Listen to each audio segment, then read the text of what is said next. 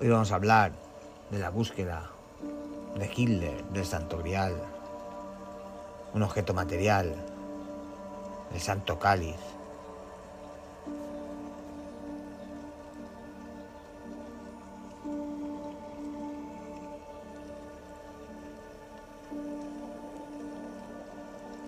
El recipiente o copa usada por Jesucristo durante la última cena.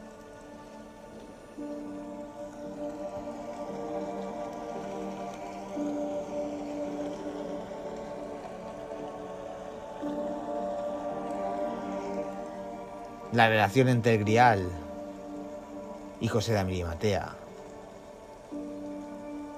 procede de una obra de Robert Boron, publicada en el siglo XII. Según este relato, Jesús, ya resucitado, se aparece a José para entregarle el Grial y ordenarle que lo lleve a la isla de Britania. Siguiendo esta tradición, autores posteriores cuentan que el mismo José usó el cádiz para recoger la sangre y el agua emanadas de la herida abierta por la lanza sagrada del centurión Longinos en el cortado de Cristo. Y que más tarde en Britania estableció una dinastía de guardianes para mantenerlo a salvo y escondido.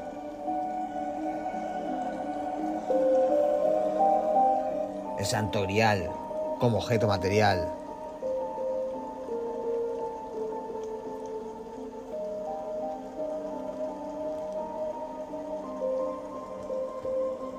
Ha sido buscado obsesivamente por varios personajes a lo largo de su historia.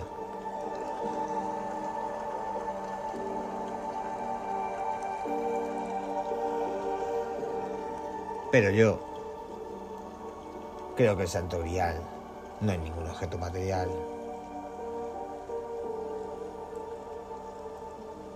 Entiendo que su búsqueda supone un deseo íntimo de superación individual, un objetivo inalcanzable, en un camino eterno hacia la perfección, en una ruta hacia la inacción espiritual.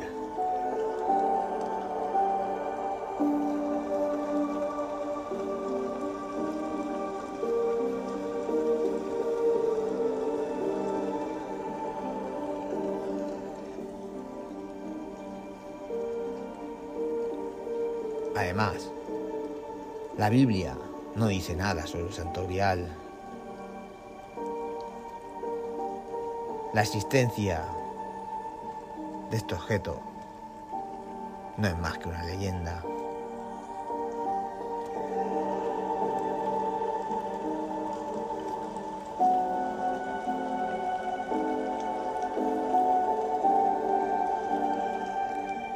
Pero aquí estás tú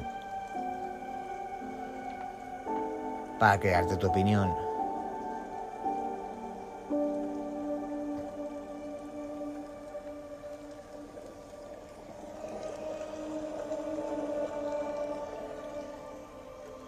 Para responderte estas preguntas.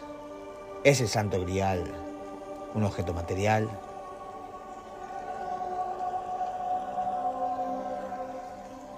¿O es algo más íntimo? ¿O es una búsqueda?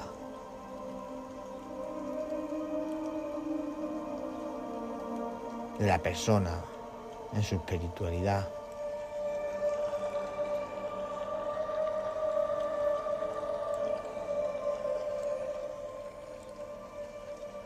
Sea como fuere, si estás aquí, es porque formas parte de la resistencia.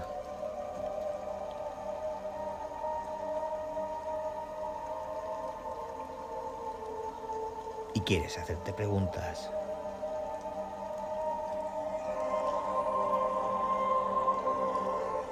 Comenzamos.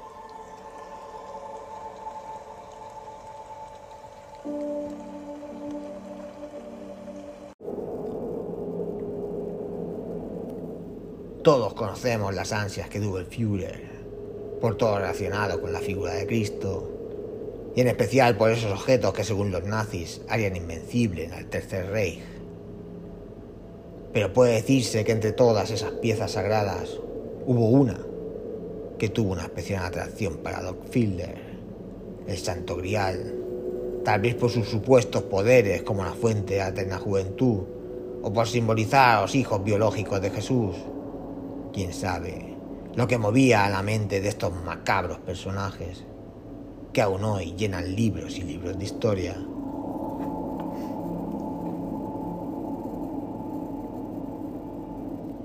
Fueron muchas las búsquedas y los viajes que realizaron los nazis con el fin de dar con el preciado grial. Y aunque no hay pruebas de que lo encontraran, o de si existió realmente, si hay testimonios gráficos y personales de esas singulares indagaciones. Hoy aquí en Píldoras de Misterio vamos a investigar y a contarte la verdadera historia de Hitler y el Santo Grial.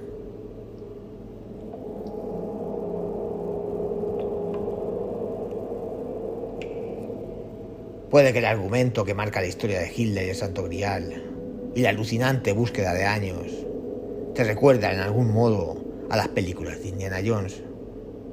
Y es que muchos de estos aspectos que allí se presentan eran totalmente reales.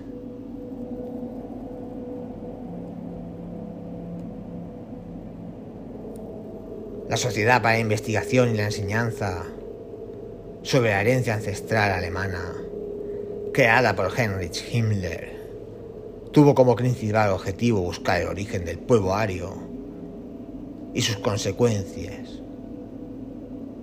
Pruebas que fueran capaces de justificar su superioridad racial. Este singular grupo estaba formado por antropólogos, arqueólogos, médicos y científicos, teniendo su cuartel de operaciones en el castillo de Westburg, en la Westfalia, ahí donde debían llevar todas las preciadas reliquias que encontraran. Lo curioso de todo esto es que asociaban el ascenso y el liderazgo de Hitler a la magia, artificios sobrenaturales capaces de dirigir ciertos hombres en la cúspide del poder dejando así la sombra de la magia estuviera siempre en las bases de los seguidores de Adolf Hitler, siendo Himmler su principal admirador, ambos asesinados por el ocultismo y la astrología.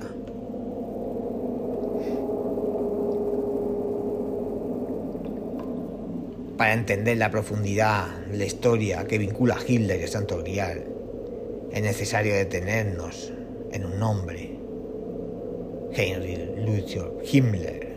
Este oficial nazi fue uno de los principales líderes del partido y un hombre de confianza del Führer. Tan es así que incluso fue nombrado, por un breve periodo, como el comandante militar del ejército de reemplazos y plenipotenciado general de la administración de todo el Tercer Reich. Era uno de los hombres más poderosos de la Alemania nazi y además de sus ideales de grandeza, también compartía con su líder una obsesión por el Santo Grial.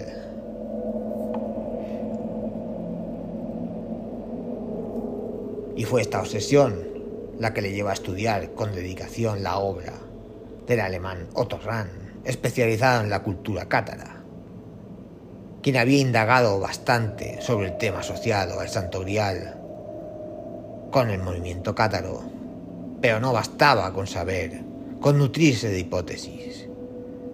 La historia de Himmler y Hitler y Santo Grial debía ir más allá.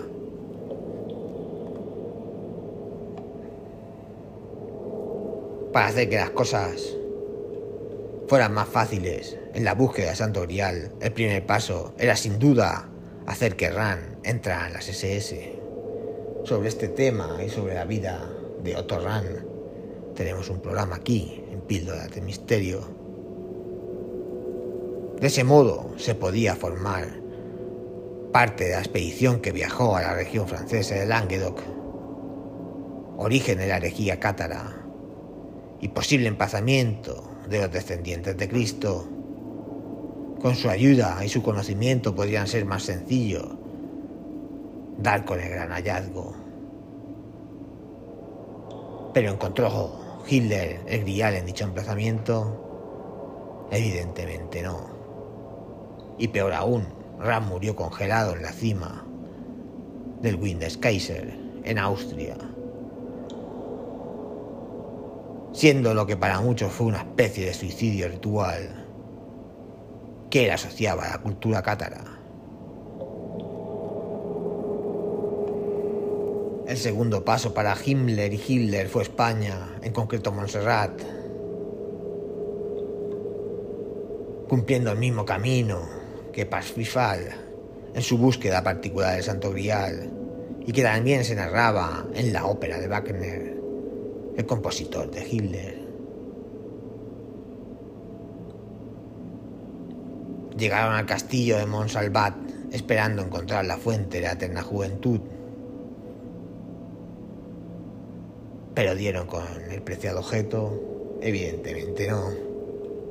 El encuentro entre Hitler y el Santo Grial se resistía. De nuevo tuvieron que asimilar otra empresa fallida. La interpretación de Wagner. Podía deberse tanto a Montserrat como a otro castillo con nombre algo semejante, Montsegur, situado en Francia. Lo realmente curioso de esta expedición es que el abad de Montserrat, Antoni María Marset, se negó a recibirlos, sabiendo el desprecio de que Hitler tenía en la Iglesia Católica. Dijo no saber alemán y con ello se evitó tener que estar presente en tan incómodo encuentro. Sin embargo, en algunas fuentes llegaron a decir que los nazis se fueron de allí, no muy decepcionados, pues entre sus maletas lograban llevarse alguna información relevante sobre la reliquia. ¿Y de qué se trataban los documentos? Desgraciadamente, lo desconocemos.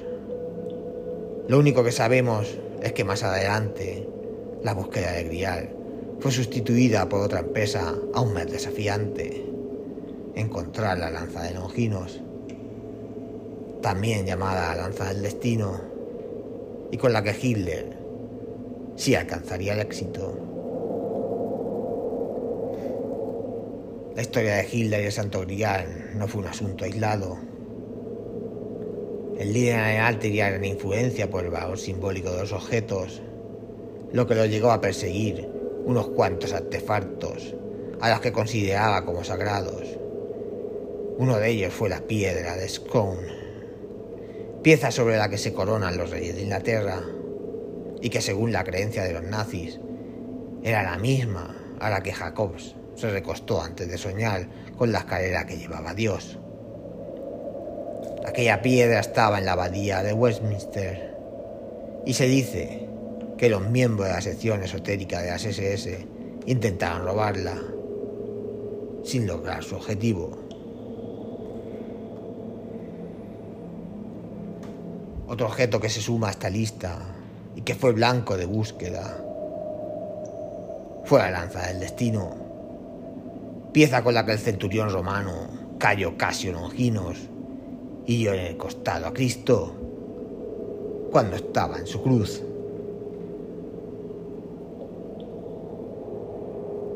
Existía cuatro lanzas con historia similar, pero los nazis estaban convencidos de que la auténtica era la que reposaba en el Museo de Hofburg de Viena. Cuando el tercer rey se anexionó a Austria, la lanza por fin cayó en las manos de Hitler. La leyenda era que el poseedor estaría bendecido con la eterna victoria, mientras que quien la perdiera estaría condenado a derrota y a la muerte.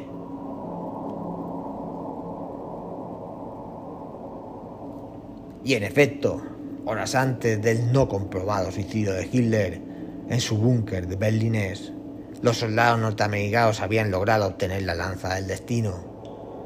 Posteriormente se comprobó su autenticidad y se dató su origen en los siglos XII y XIV.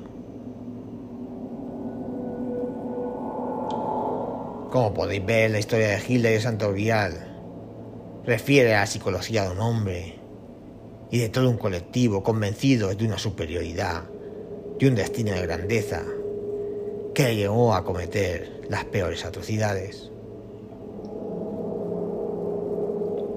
El cáliz en el que vio Jesucristo en la última cena ha obsesionado a muchos, que han aventurado a hacer diferentes hipótesis sobre dónde podría ocultarse el Santo Grial. La realidad es que no existen pruebas de que existe o existió, pero se asocia simbólicamente con tal grandeza que representó una obsesión, la obsesión de unos hombres que reconoció en una de las más impactantes frases Hitler pronunciaba, mañana muchos maldecirán mi nombre.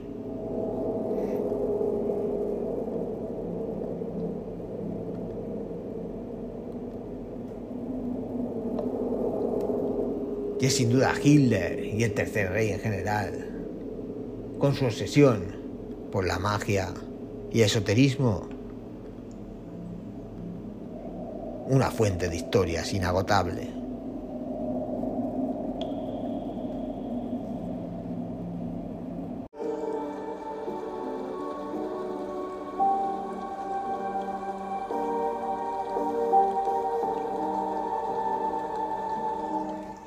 Bueno, pues vamos despidiendo el podcast de hoy. No sin antes recordar que nos podéis escuchar en todas las plataformas de podcast. iBox, Spotify, Apple Podcast, Google Podcast, etcétera, etcétera, etcétera. Y recordar siempre, en la vida pasan cosas buenas y cosas malas, aunque la gente en las redes sociales solo pone las buenas. Hasta el próximo episodio.